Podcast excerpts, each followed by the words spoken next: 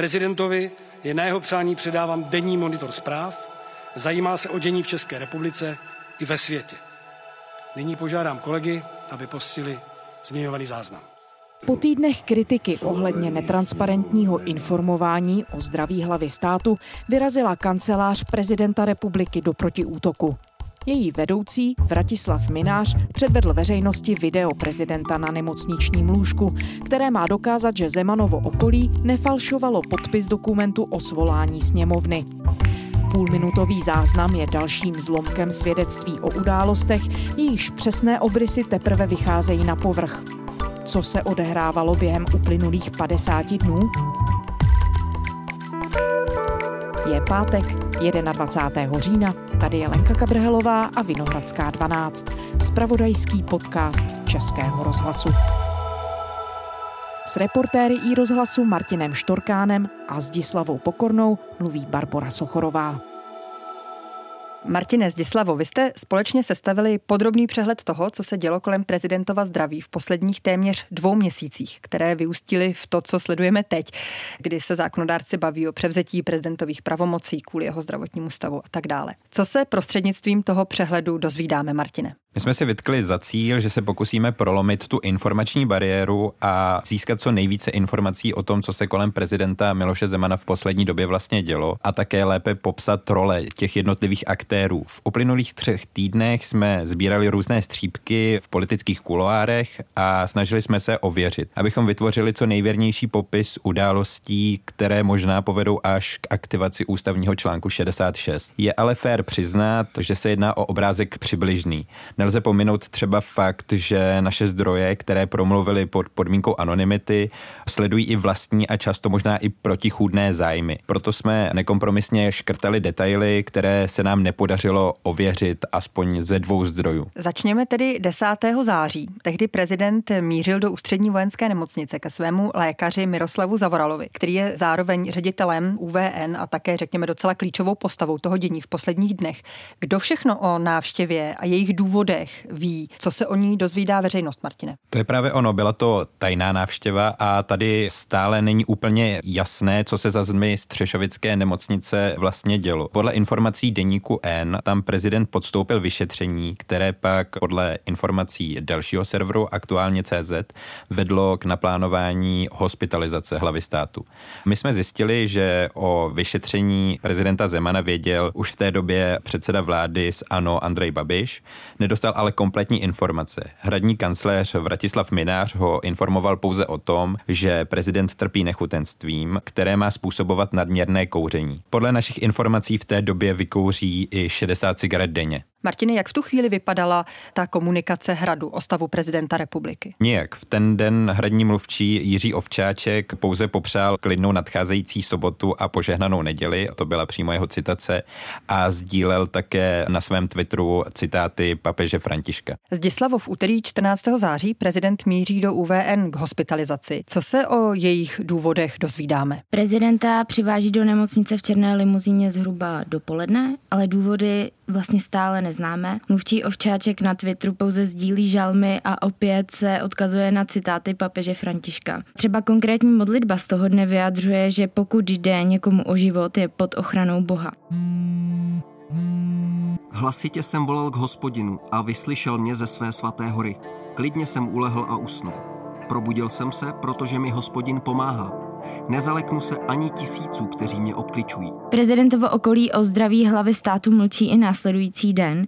Ticho ale nakonec prolomí předseda vlády Andrej Babiš, který stále žije v domnění, že prezident pouze trpí nechutenstvím. A pro Radio Impuls k tomu říká, že prezidentův stav není a nikdy nebyl vážný. Prezident Miloš Zeman je v pořádku. Radio Impuls to řekl premiér Andrej Babiš. Podle něho nemusíme mít o hlavu státu strach. Bylo by lepší, kdyby pan mluvčí teda dal nějakou pozitivní zprávu, tak nevím, já mu snad napíšu. No detaily nemám, ale já jsem informoval o zdravotním stavu pana prezidenta a já myslím, že nejsou žádné obavy na místě. O 2 dny později, což je 16. září, se ale premiér dozvídá ucelenější informace přímo od ošetřujícího lékaře prezidenta Prezident Miloš Zeman se příští týden vrátí do práce. Řekl to předseda vlády Andrej Babiš z hnutí ANO, který ho dnes navštívil v Ústřední vojenské nemocnici v Praze. Tam Zeman podstoupil důkladné zdravotní vyšetření, například CT, sonografii a krevní odběry. Prohlídka odhalila dehydrataci a mírné vyčerpání.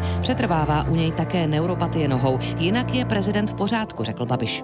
Pan prezident se má dobře, to byla plánovaná hospitalizace, takže on říká, no jak mohli komunikovat můj zdravotní stav, když jsem ještě neabsolvoval všechny vyšetření, ty absolvoval a je v pořádku a příští týden se vrátí do práce a bude normálně úřadovat. Zdislavo, kdo všechno v tu chvíli k prezidentovi může, kdo ho může přijít navštívit? Za prezidentem se během hospitalizace staví například jeho manželka Ivana a dcera Kateřina, nebo protokolář Kruliš, nebo kancléř Vratislav Mynář. Ten se snaží zároveň rozehnat pochyby o Zemanově zdravotním stavu, když po návštěvě nemocnice neustále tvrdí, že je prezident naprosto v pohodě. Právě přes Mynáře jde veškerá komunikace směrem k prezidentovi. Hlava státu totiž nemá telefon a Mynář s pověřením prezidenta komunikuje s jeho poradci, ústavními činiteli i ministry.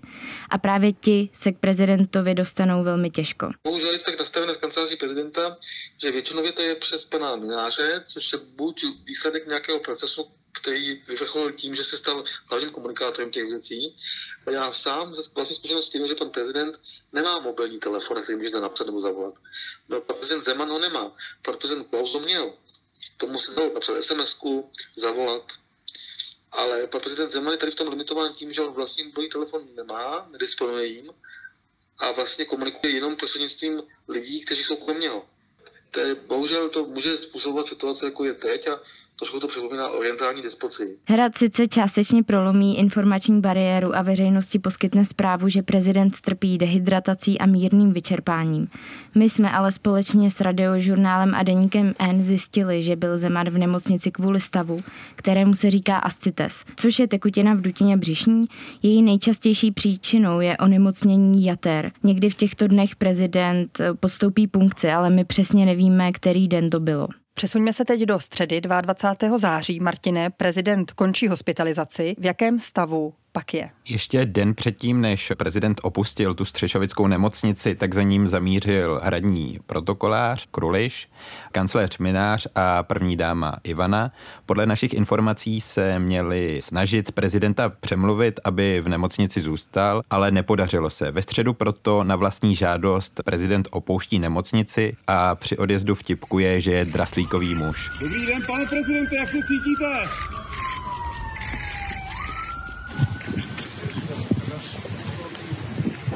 Naráží tím na to, že v nemocnici dostával infuze draslíku. Následuje pracovní program. V Lánském zámku si prezident Zeman domluvil 3 schůzky s politiky. Nejprve se setká s ministryní financí Alenou Schillerovou. Novináři přitom dychtí po nových informacích o tom, jak to vlastně s prezidentovým zdravotním stavem vypadá. Ministryně financí po tom, co odejde z Lánského zámku, tvrdí, že je prezident unavený. Zároveň ale dodává, že jinak na mě působil velmi dobře, hlava mu prostě šla, myslela, bylo vidět, že reaguje na všechny ty věci, ptá se aktivně.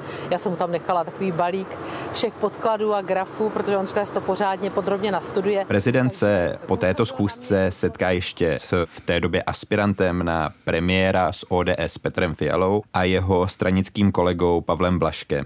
Z toho setkání pak vznikla fotografie, na níž má před sebou Zeman sklenku vína.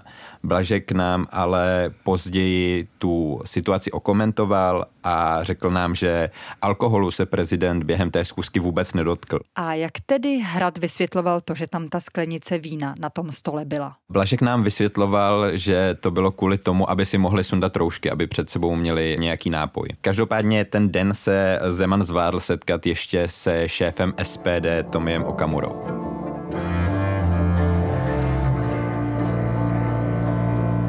A co se tedy děje během těch následujících dnů, Martine? Jak se prezident cítí? Víme o tom něco? Rodina, poradci a prezidentova ochranka se snaží Miloše Zemana dostat zpátky do nemocnice. Vysvětlují to tím, že ošetřující lékař chtěl pro prezidenta vlastně nepřetržitou péči přímo ve Střešovicích a odvolávají se na to, že prezident trpí pokročilým onemocněním jater a je potřeba, aby byl pod lékařským dohledem.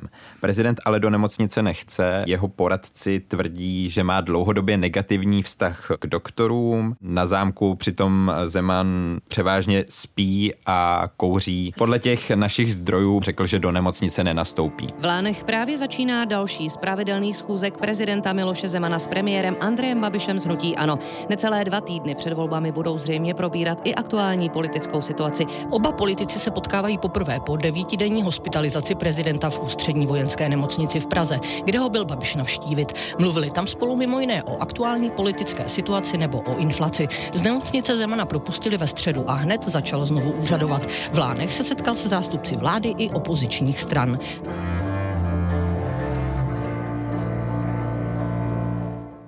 Pondělí 27. září přijíždí do Lán premiér a předseda ANO Andrej Babiš. Zdislavo, o čem oni tam spolu jednají a co premiér o stavu prezidenta veřejně říká? Můžeme to nějak srovnat s tím, jaký víme už v tuto chvíli, že byl v té době jeho stav? Premiér míří do Lánského zámku na večeři s prezidentem, protože následující den Miloš Zeman slaví 77. narozeniny. Premiér mu proto přivezl koněk, který je starý 77 let a podle našich informací prezident téměř tu večeři nesnědl a byl unavený a pomalu komunikoval. Vlastně naše zdroje nám potvrdili, že premiér prezidenta přemlouval, aby do nemocnice nastoupil. Ale jak už říkal Martin, Miloš Zeman do nemocnice nechtěl, protože nemá pozitivní vztah k doktorům. Podle našich informací také během večeře prezident kouřil cigarety a stěžoval si na bolesti břicha. O den později navíc podle našich informací přijde od kancléře Mynáře, že veškeré informace o prezidentově zdraví mají zůstat pouze mezi Zemanovými nejbližšími spolupracovníky. Zákaz platil i pro mluvčího Jiřího Ovčáčka. A tomu navíc Mynář zakázal psát žalmy, protože lidé údajně neví, jaký žalm je vítězný a jaký ne a vlastně potom z toho mohou vznikat zmatky. Maďarský premiér Viktor Orbán navštíví Česko. Setká se s předsedou vlády Andrejem Babišem i prezidentem Milošem Zemanem. Prezident o pár dnů později, 29. září, absolvuje státnickou schůzku, protože přijímá v Lánech maďarského premiéra Viktora Orbána a předtím i ministra vnitra za ČSSD Jana Hamáčka. Jak se návštěva odehrává? Máme o tom, Zdislavo, nějaké informace? O schůzce s vicepremiérem Janem Hamáčkem toho moc nevíme, ale podařilo se nám zrekonstruovat, jak zhruba mohla vlastně probíhat jednání prezidenta s maďarským premiérem Viktorem Orbánem. Server Seznam zprávy přinesl anonymní svědectví člověka z prezidentova okolí, že hlava státu během setkání na Viktora Orbána mluvila rusky a oslovovala ho Andrej. To nám vlastně potvrdili i naše zdroje. Podle jednoho ze Zemanových poradců byl prezident při schůzce unavený, ale komunikoval. Hrad odmítl informace, že by se zdravotní stav prezidenta Miloše Zemana zhoršil. Kancléř Vratislav Mynář Frekvenci 1 řekl, že prezident je v Lánech a v pátek by měl jít volit. A to už se v tom příběhu postupně dostáváme na začátek října, kdy se Česko blíží k parlamentním volbám. Mluvčí Jiří Ovčáček v tu chvíli slibuje, že národ uvidí prezidenta volit v ty samé dny, ale za prezidentem znovu míří jeho ošetřující lékař Miroslav Zavoral. Zdislavo, v jakém stavu je tedy prezident Miloš Zeman na začátku října? Prezidentovo okolí se podle našich informací stále snaží přesvědčit Miloše Zemana, aby se vrátil do špitálu, ale on nechce. Proto za ním ten den dorazí i lékař Zavoral, ale ten s prezidentovým názorem nehne. Náš zdroj nám řekl, že Zavoral doporučil prezidentovi, aby podstoupil další a nová vyšetření, aby se do nemocnice vrátil. Prezident na to Miroslavu Zavoralovi podle našich informací řekl nechci. Stejné informace přinesl také Deník N, ale mluvčí Ovčáček se navenek snaží dál udržovat dojem, že se nic neděje a na Twitteru píše: můžete být v klidu, drazí. Dostáváme se do období voleb. Víme, že prezident nakonec nedorazil do žádné volební místnosti, museli naopak s volební urnou přijet za ním členové volební komise. Co se v tu chvíli s prezidentem děje, Martine? Zatím je docela zajímavý příběh. My jsme totiž o tom, kde bude prezident vlastně volit, pátrali už ve čtvrtek 7. října. Příbos těch klíčových lidí z prezidentova okolí byla přitom cítit nervozita, protože kancléř Mynář vlastně slíbil, že občané prezidenta uvidí volit a a že bude volit někde na veřejnosti, jenže to bylo problematické, protože má trvalé bydliště ve Stodůlkách, kam kvůli tomu zdravotnímu stavu jet volit nechtěl. Další možnost byla škola v Lánech, která ale, jak jsme pak zjistili od ředitelky školy, nemá bezbariérový přístup, takže i to bylo problematické. Nakonec tedy z Hradu okolo 5. hodiny přijde rozhodnutí, že prezident zámek neopustí, místo toho ta volební komise přinese urnu přímo k němu. Prezident nakonec tedy v pátek skutečně odvolí. Mluvčí Jiří Ovčáček z toho publikuje 3 fotografie u sebe na Twitteru a z Lán pak zazní, že se ruší plánovaný rozhovor, který měl prezident v neděli živě poskytnout televizi Prima CNN. Otazníky visí i nad schůzkou, kterou měl prezident domluvenou na neděli s premiérem Andrejem Babišem. Babiš poděkoval voličům, lídrům hnutí ANO a taky své rodině. Zároveň pogratuloval k vítězství koalici Spolu. Prohlásil, že se hnutí ANO nemá za co stydět a vláda byla podle něho úspěšná. Babiš taky řekl, že má zítra schůzku s prezidentem Milošem Zemanem, která ale údajně nebude přímo k výsledkům voleb. V neděli, den po volbách, ale tato schůzka proběhla. 10. října skutečně přijel do Lán premiér Andrej Babiš. Krátce po ní ale odjíždí záchranná služba s prezidentem směrem do Ústřední vojenské nemocnice. Co víme o tom, jak návštěva proběhla a proč tak krátce po ní tedy prezident musí být převezen do nemocnice? Ústavní činitelé, podle toho, co víme, spolu strávili asi půl hodinu, pak ale asi všechna média v Česku zpozorněla, protože nejen, že premiér odjel z Lánského zámku zadním vchodem, ale zároveň vyjela sanitka. Jak jsme pak zjistili, vezla prezidenta Zemana a vezla ho do Ústřední vojenské nemocnice. Až později premiér Babiš popsal, že prezident na té schůzce působil vyčerpaně a mluvil pomalu. Jeden z těch zdrojů z prezidentova i premiérova okolí nám vlastně řekl, že, a teď ho budu citovat, že ten převoz byl plánovaný na pondělí, protože byl prezident v neděli oblečený kvůli schůzce, rovnou ho tam vzali. Od té chvíle tedy Hrad nezděluje, co se s prezidentem Zemanem dále děje. O 10 dnů později se dozvídáme o tom, že snad si má k jídlu dávat buchty a vinnou klobásu. Mluvčí Ústřední vojenské nemocnice Jitka Zinke pak uvádí, že stav prezidenta je stabilizovaný. Jak na tom v tu chvíli prezident skutečně je? Víme něco o tom, Zdislavo, jaký je ten jeho skutečný stav? Do Zemanová nemocničního pokoje zamířili specialisté z Institutu klinické a experimentální medicíny. A lékaři právě tento den řešili, jestli by prezident nemohl podstoupit transplantaci jater. A výsledek toho vyšetření ještě to odpoledne není jasné. Zároveň se Zemanovo vyšetření řeší během klubu hnutí ANO, kdy Andrej Babiš výsledky šetření řeší se svým kolegou a poslancem za ANO Juliem Špičákem. Poslanec totiž působí v IKEMu jako přednosta. V tu dobu ale ještě není jasné, jak ta šetření dopadla a výsledky vyšetření Špičák poté schrne v SMS zprávě. Ta SMS zpráva je tedy určená premiéru Babišovi, ale odejde na 2 čísla. Proč? Tam se jednalo o to, že pan Špičák má premiéra uloženýho pod 2 čísly, ale to 1 číslo už premiér nepoužívá. Takže takhle ta SMSka unikla. Mělo to být do nějaké stavební firmy a ta SMSka se potom dostala do televize Seznam, která ji zveřejnila. Šéf Senátu Miloš Vystrčil zároveň tento den oficiálně žádá Hrad o to, aby sdělil, zda je prezident schopen vykonávat svou funkci. Za klíčové datum můžeme asi považovat středu 13. října. V čem je, Zdislavo, ten moment tak zásadní? Co se v ten den stalo důležitého? Nemocnice podává informaci kanceláři prezidenta republiky, konkrétně Vratislavu Mynářovi, o stavu prezidenta. A to stanovisko je jasné. Prezident není schopen vykonávat své pracovní povinnosti. Politické špičky to oznamují až o několik dní později. Přesto kancléř Vratislav Mynář volá šéfu sněmovny Radku Vondráčkovi a zve ho do prezidentova nemocničního pokoje. A důvod je ten, aby Miloš Zeman podepsal rozhodnutí o svolání zasedání nové sněmovny. Prezidentův podpis přitom nebyl potřeba, protože nová sněmovna by se podle zákona svolala sama. Vondráček následně zpětně tvrdil, že si musí celou situaci vyhodnotit, konkrétně to, jestli ho kancléř náhodou nevyužil. Mynář mu totiž před schůzkou zatajil, že nemocnice oficiálně řekla, že hlava státu není schopna vykonávat úřad. Tedy toho 13. října to věděl pouze kancléř Mynář. To, jak na tom skutečně tedy prezident je, a tu informaci nepustil nikomu dál. Ano, je to tak.